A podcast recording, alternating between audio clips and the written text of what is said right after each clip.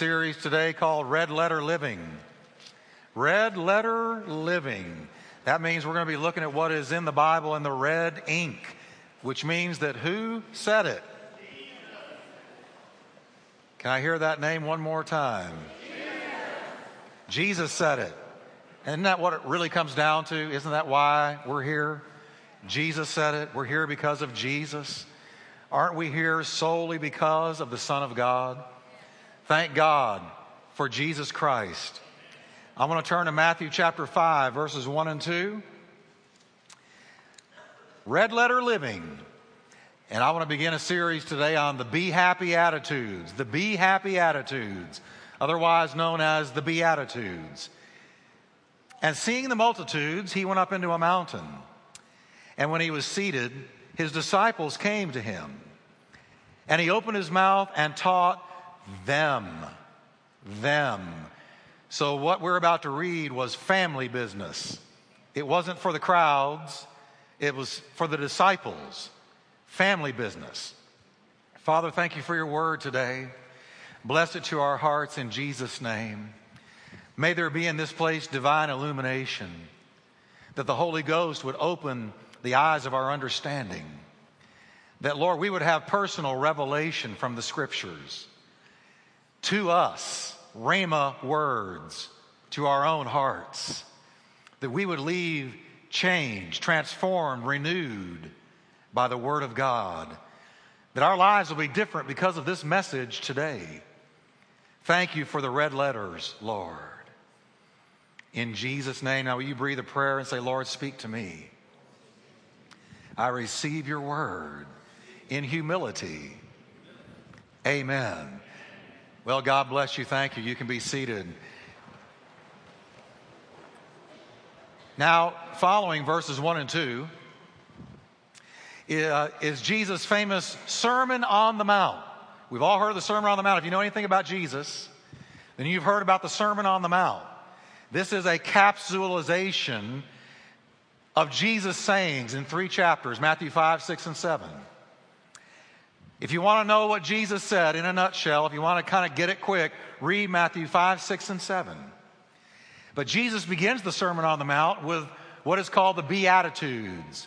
The B slash attitudes, the attitudes that should be, the attitudes that should be in our lives. The B attitudes are a presentation of the path of discipleship they were Jesus opening salvo to the entire Sermon on the Mount. And they were taught, as I've said, exclusively to those who had given up everything to follow him, those who had committed their lives to him, those who had walked away from jobs, from homes, from families, and followed him everywhere. To these, to these, he gives this Sermon on the Mount.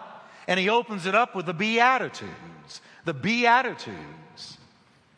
We're about to see that the Beatitudes are simple in presentation, so simple. Blessed are the poor in spirit, for theirs is the kingdom of God.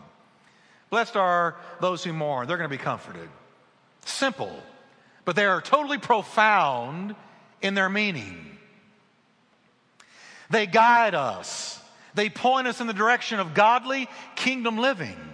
They teach us the way life works. And I believe that if we don't live life the way Jesus taught, life doesn't work. The mechanic who built the car also gave us an instruction manual. So the Beatitudes show us how life works. They show us what Jesus cares about. And I want to know what Jesus cares about. They let us in on what he cares about in you and me, what he's looking for in you and me, what he wants to develop in you and me. These character attributes or these values, if we develop them according to Jesus, will bring a believer into a state of peace and happiness here and now. Right now, in our lives, we will experience peace and happiness if we follow them, and they will take us to glory in the hereafter. So these beatitudes are for the here and now, and they're also for the hereafter. In the Old Testament, we see God giving them commandments. The Old, Old, Testament, God, you know, Moses came down from the mountain, his face glowing in the dark, and he gave the Ten Commandments. But here's what he gave them to He gave those Ten Commandments to really pretty wild, primitive people to keep them from evil. When you look at the Ten Commandments, they were primarily uh, uh, uh concerned with what you didn't do in terms of an action. You shouldn't do this or this or that in an action.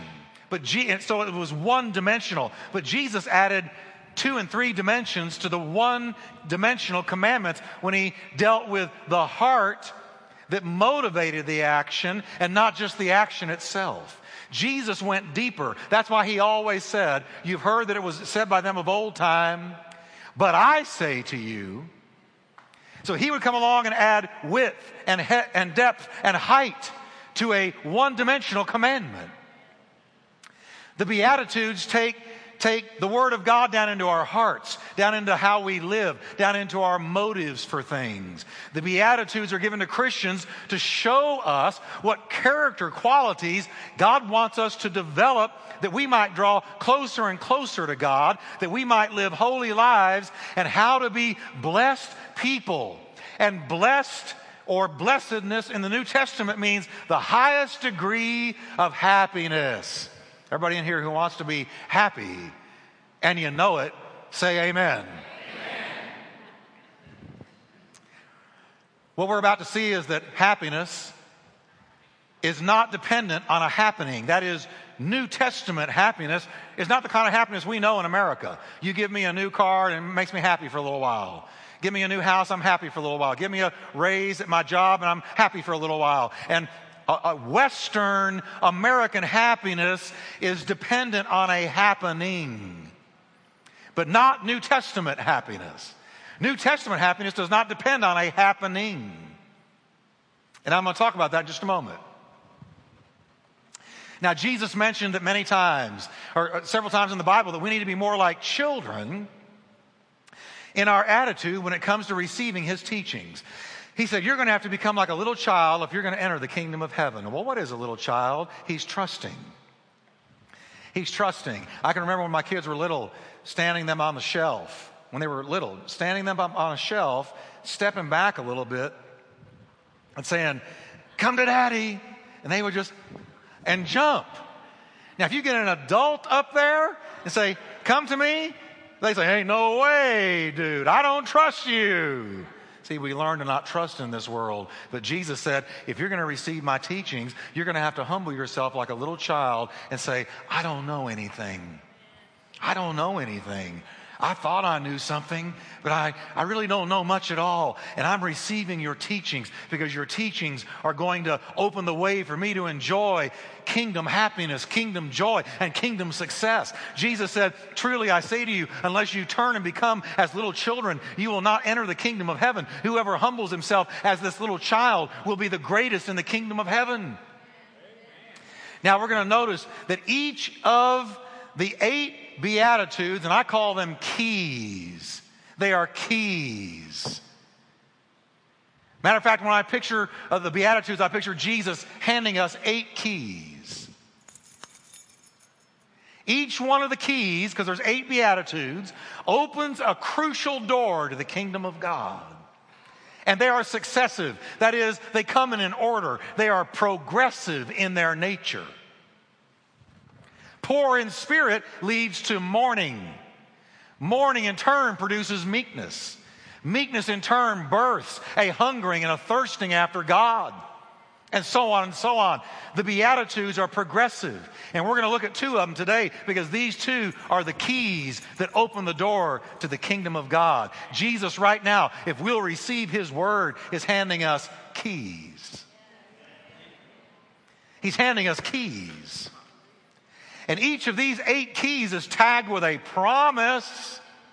If we do what we hear, it's tagged with a promise. Here are eight keys, Jesus says. If you obey them, these are the blessings I'm promising will come on your life if you obey the keys I'm giving you today. You will be blessed. Now, I don't think there's anybody in here who wants to be cursed. I don't think there's anybody in here who wants misery. I don't think anybody in here wants to live in depression and, and defeat. I don't think so. Jesus said, I'm taking you to the beginning. The beginning of the Sermon on the Mount is the beginning into the kingdom of God.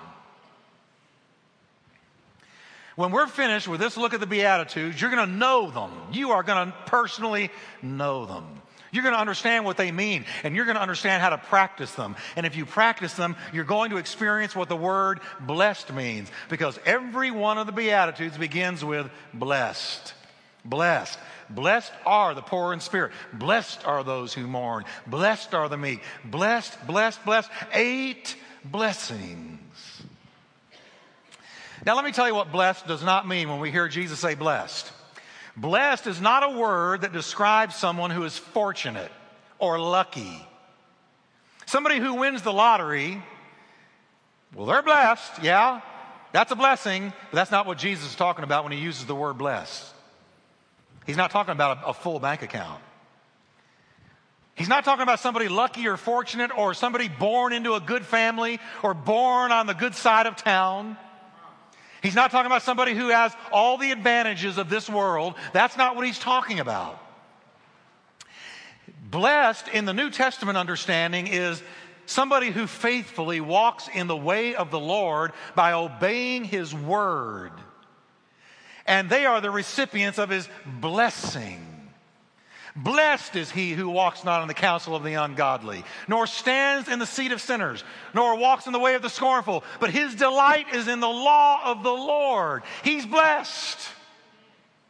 The person who walks in the law of the Lord is the Bible understanding of blessed. We're going to discover in Scripture that kingdom happiness is not an emotional high based on favorable circumstances but it's a consequence based on obedience. Now I'm going to say that again. Kingdom happiness, kingdom blessedness is not an emotional high based on favorable circumstances, but it's a consequence of walking in obedience. So, happiness is not luck, happiness is a consequence. It's a consequence of obeying God. There is such blessing in obeying God. Now, when Jesus said, Blessed are the poor in spirit, blessed are those who mourn, when he used the word blessed, here's what the New Testament meaning of blessed is the highest level of joy and of a life pleasing to God. New Testament blessedness is the highest level of joy. I mean, we're talking about happy, happy, happy, happy, happy, happy, happy. It's bubbling, bubbling, bubbling, bubbling, bubbling. Happy. Some of you need to inform your face it is possible for your mouth to smile. Because the word blessed means the highest level of joy. You can't have the highest level of joy and look like you were baptized in pickle juice. If you've got joy, your face is the greatest billboard for the kingdom of God that exists. Another meaning of happiness or blessedness, another meaning of Bible blessedness is supreme happiness. Supreme happiness.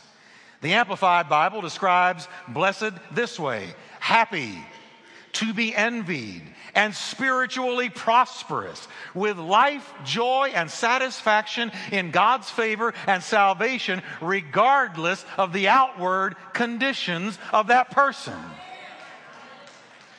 So, no matter what's happening out here, there is something going on in here that is contradictory to what's happening out here. What is happening in here is happening in here because it's being dictated by another world, not this world. And we are accessing that other world by obeying God. And when we obey God, it releases the power and the joy and the waters of the Holy Ghost in our spirits. So, what happens in here defies what happens out here.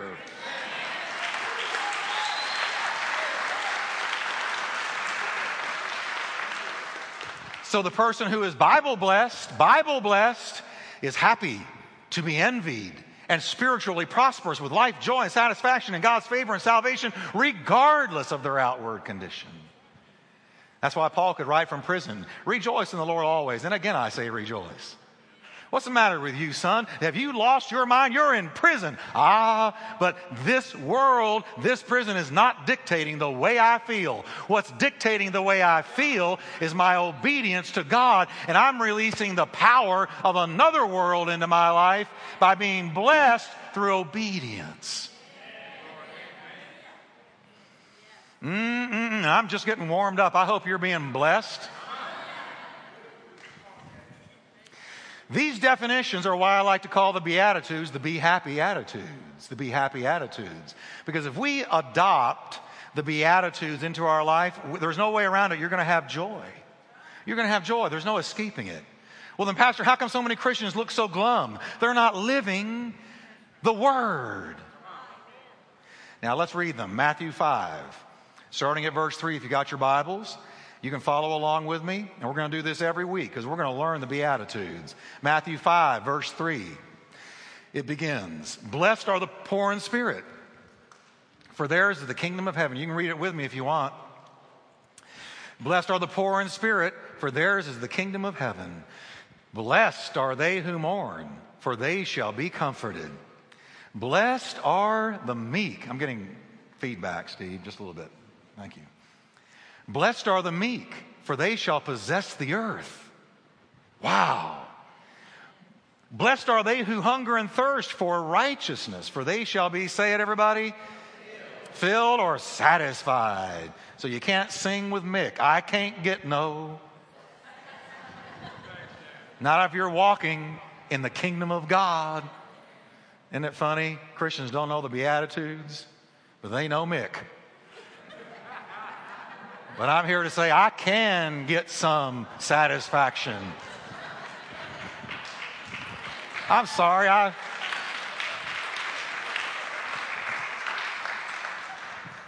uh huh, uh huh. Golly. By the second service, I'm feeling good. Y'all have to understand. All right. Now look what he goes on. Blessed are the merciful, for they shall obtain mercy. Blessed are the pure of heart, they will see God. Blessed are the peacemakers, they'll be called sons of God. Blessed are they who suffer persecution for righteousness' sake, for theirs is the kingdom of heaven. Eight blessings, eight beatitudes, eight promises, eight conditions that God wants us walking in. Let's talk about the first one. The first beatitude is blessed are the poor in spirit, for theirs is the kingdom of heaven. Now, I want to be clear that I see these beatitudes as a progression.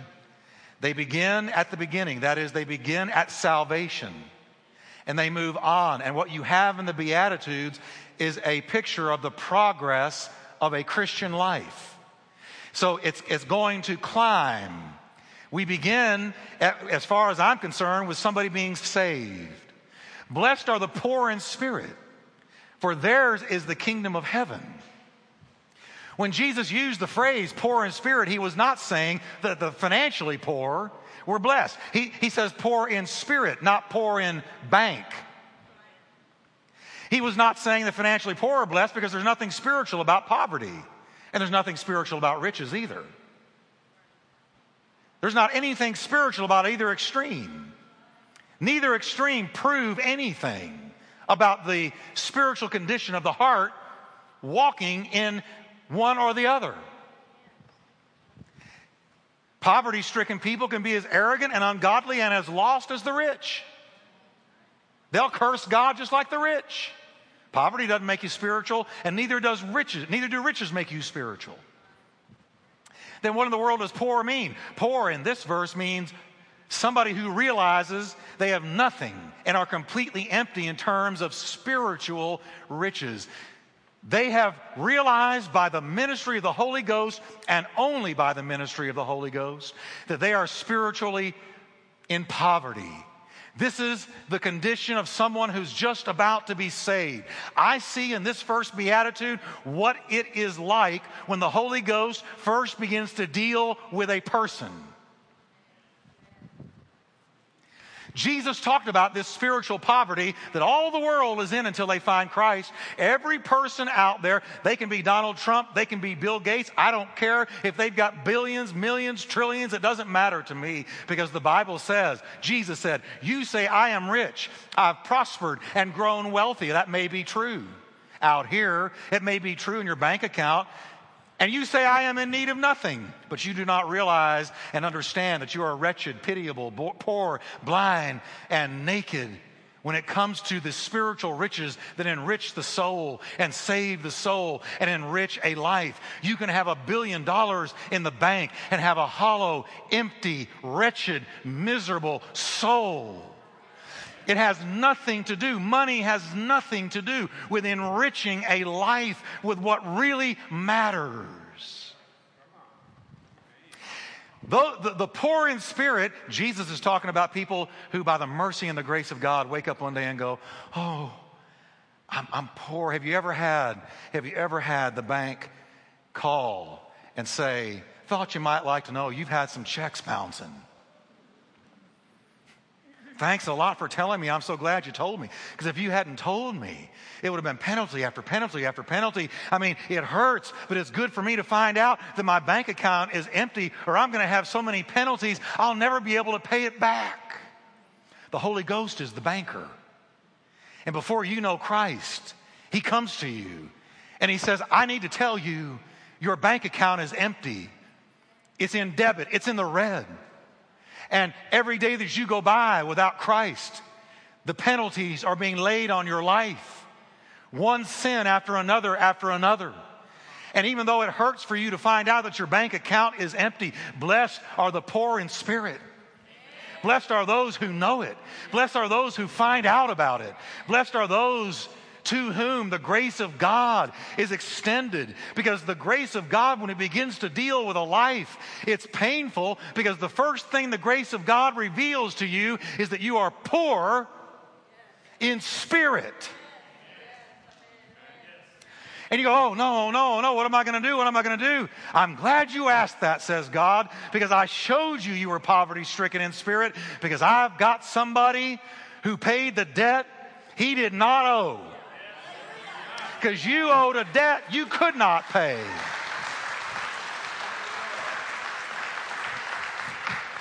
And so we're going to see in the Beatitudes as they open up and as we progress through these, these Beatitudes that it begins with revelation of what we do not have, what we need that we can't supply on our own. Our true condition is revealed at the beginning of the Beatitudes because the beginning of the Beatitudes begins at the beginning salvation. Our whole world chases after physical riches to the exclusion of their souls, and that's the tragedy of our generation. We get all we can, we can all we get, and then we sit on the lid.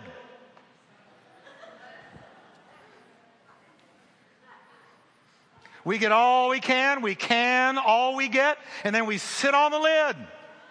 I'm rich and have need of nothing. My 401k is bulging. I've got all kinds of money. And you don't know that you're miserable, wretched, poor, blind, and naked unless by the grace and mercy of God, He shows you. Isaiah cried out and he asked a penetrating, probing question I wish I could read on ABC, CBS, NBC, and CNN all at once. Why do you spend money for what is not bread and your wages for what does not satisfy? Why are you spending your life away on things that don't satisfy? You get money, you want more. You get houses, you want more. You get jobs, you want more. The eye of man, carnal man, is never satisfied. Listen carefully to me, says God, and eat what is good, and let your soul delight itself in abundance. See, the Bible puts a premium on taking care of your soul. Amen.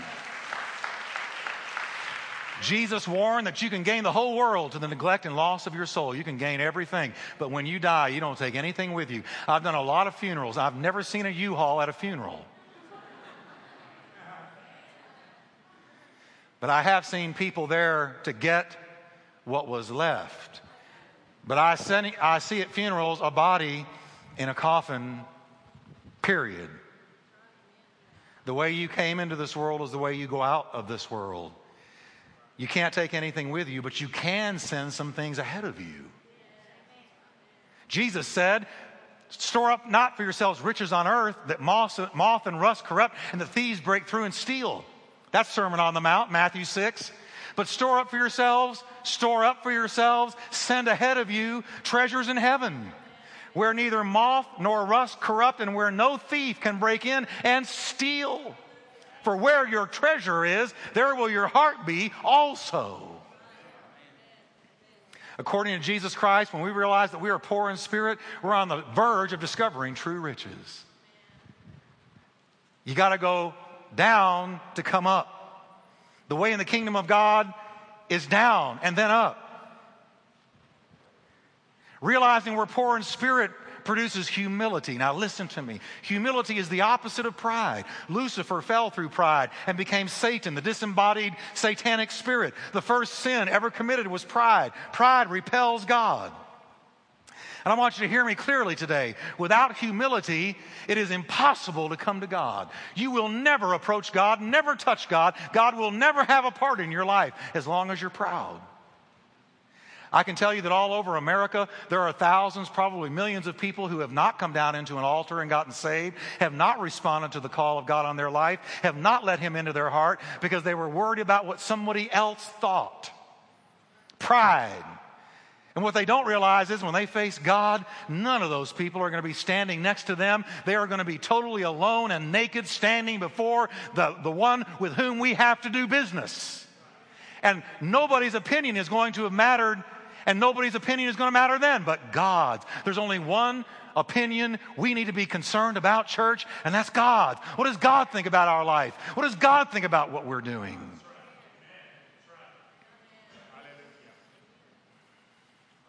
The next seven Beatitudes that we're going to be looking at are totally unattainable without humility.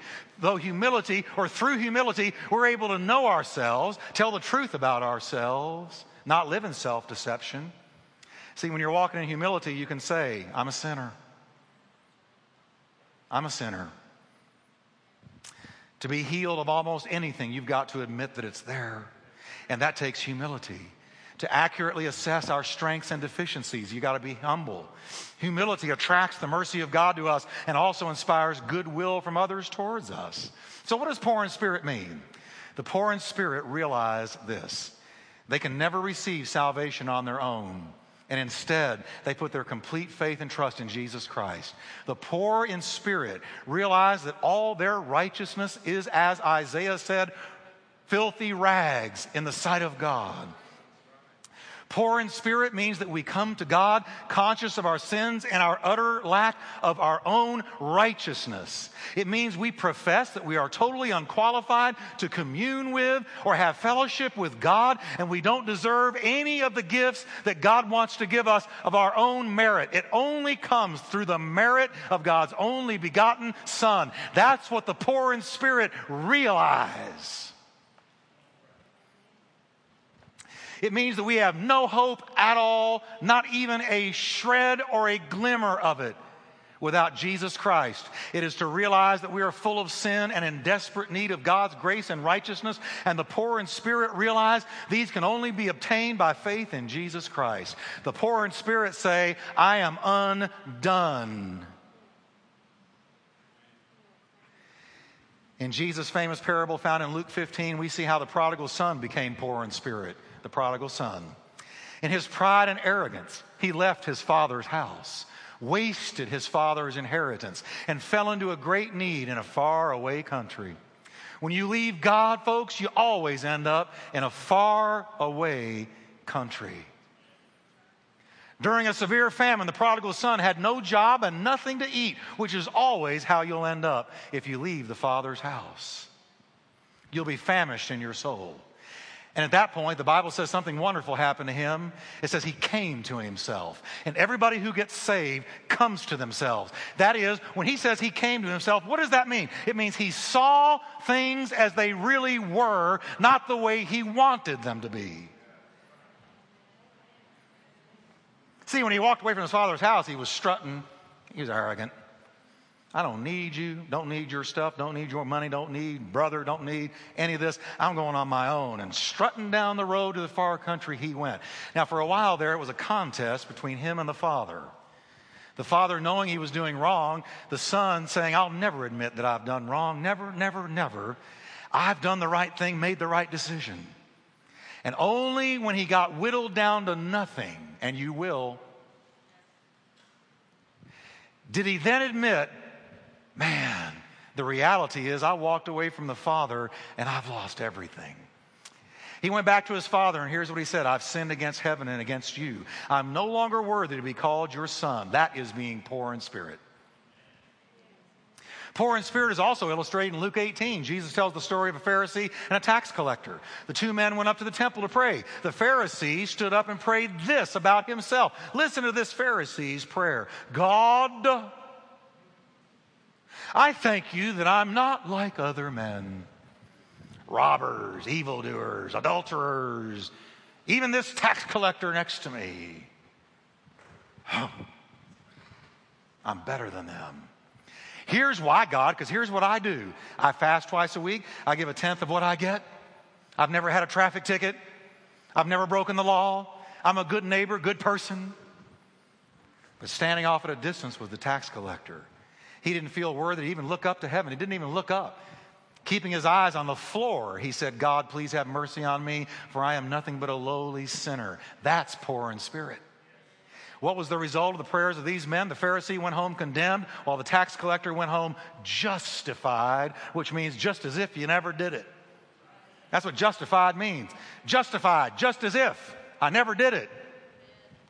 The promise is that the poor in spirit are going to enter the kingdom of heaven because they come to God having full knowledge of their own lostness and sinfulness. What's the reward when you admit, I'm poor in spirit, and if Jesus doesn't touch me, I'm gone? That person is going to inherit the kingdom of heaven. That's talking about saved. Saved. The poor in spirit are those who put their faith and their trust in Jesus Christ. Now, the second beatitude is blessed are those who mourn, for they shall be comforted. Now, I see this second beatitude as a natural progression from the first one. When we realize we're poor in spirit, it's because we become aware that sin is in our lives. Now, I want you all to hear me on this one. We realize that sin, not a character deficiency, not something we inherited, from daddy, granddaddy, great granddaddy, not when we're blaming our drinking and drugging on some ancestor, but we say, I have sinned. And we begin to mourn over it. When we realize we're poor in spirit, we have become aware that sin is in our lives and it causes mourning. Now, can I say sin here today? Because in some churches you can't say it anymore. But I want you to know as long as we're here, we will say sin. Because you're not ever going to be healed until you say sin. You got to admit the word sin.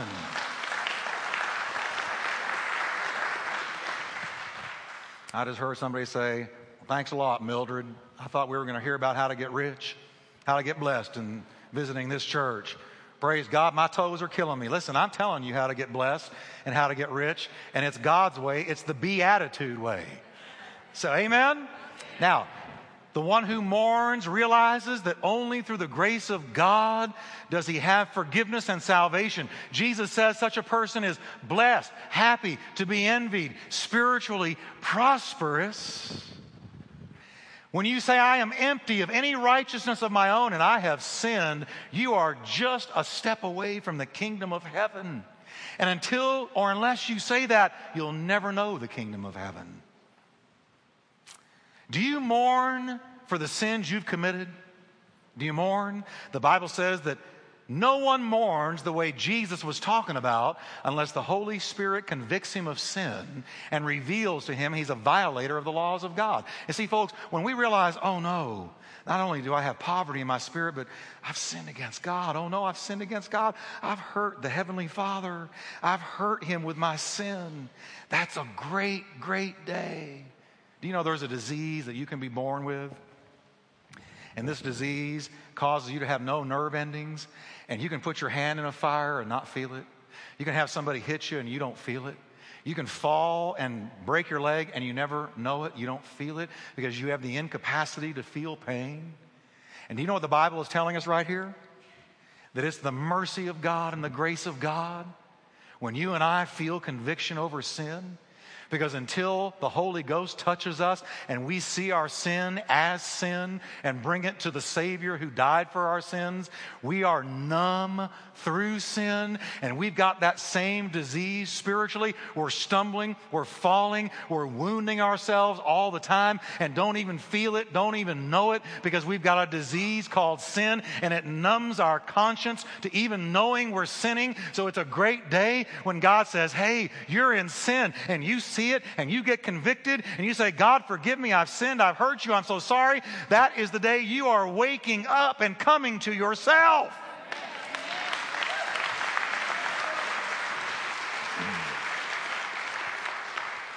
I can feel. And all of a sudden, your conscience wakes up, and the things that you used to do without blinking, you can't do anymore because you're convicted. You know that it's sin, you know that it's wrong in the eyes of God. People who mourn realize that they have violated God's law, and under the conviction of the Holy Spirit will declare that not only are they spiritually bankrupt, poor in spirit, but they are completely lost without Jesus Christ covering their sin. The person who does not mourn over their sins feels that what I'm saying to you today is stupid, that it's foolishness. Paul said the preaching of the cross is foolishness to those who perish. And so they are like the psalmist talked about. The wicked are too proud to seek God. God is not in any of their thoughts. And so when you see somebody who lives in sin and they seem to be prospering, the Bible says, don't envy the sinner because their day is coming. Don't be con- deceived by watching somebody who's in sin and it looks like they're living the good life. No, payday just hasn't come yet. But there is a way that seems right to a man, but the end of it is the way of death. Walk with God, walk in His Word, obey His Word, get your nose buried in the Scriptures and walk with Him. And there is a reward to those who seek the Lord. The good news is this morning I'm talking about this, oh, I've hurt God, my sin, I've sinned. That morning, the Bible says, godly sorrow produces repentance that leads to salvation. What is the promise to those who mourn? They're going to be comforted. Comforted. Jesus said, I'm going to send you another comforter and he's going to abide with you. But you know what? The comforter, the Holy Ghost, doesn't comfort sinners, it doesn't comfort the wicked. The Holy Ghost convicts the wicked, but comforts those who repent. So blessed are those who mourn and repent of their sin that now they see, for they shall be comforted by the Comforter who is called the Holy Spirit. They will be the ones who are going to be comforted. Only those who repent experience the comfort of the Holy Ghost. You're just sitting there and say, Lord, I know I did something wrong. I know I sinned.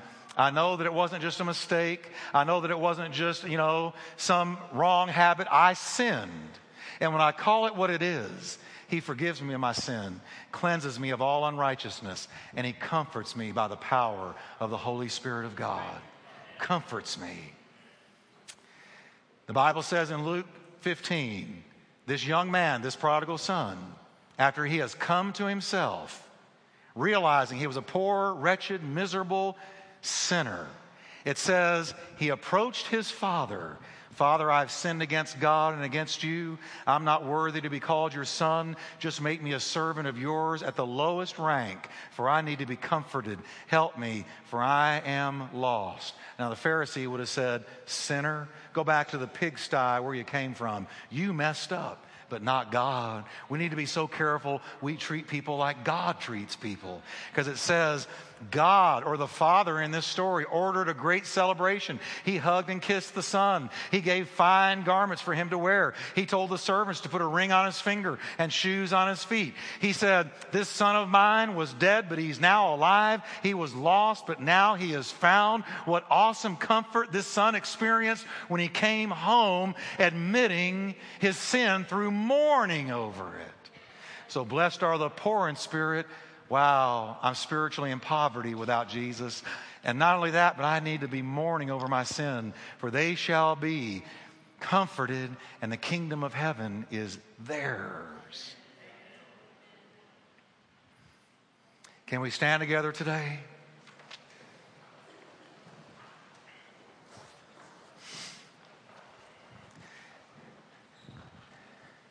And I want you to say something with me, can you? Say, blessed, blessed. Are those who realize their poverty of spirit, for they shall turn to Christ, and heaven will be theirs. And blessed are those who mourn over their sins from Holy Ghost conviction, for after repenting, they will be comforted by the Holy Ghost. That is what Jesus was talking about. Now, next week, we're going to talk about the meek. Blessed are the meek. What in the world does that mean? Is that wimpy?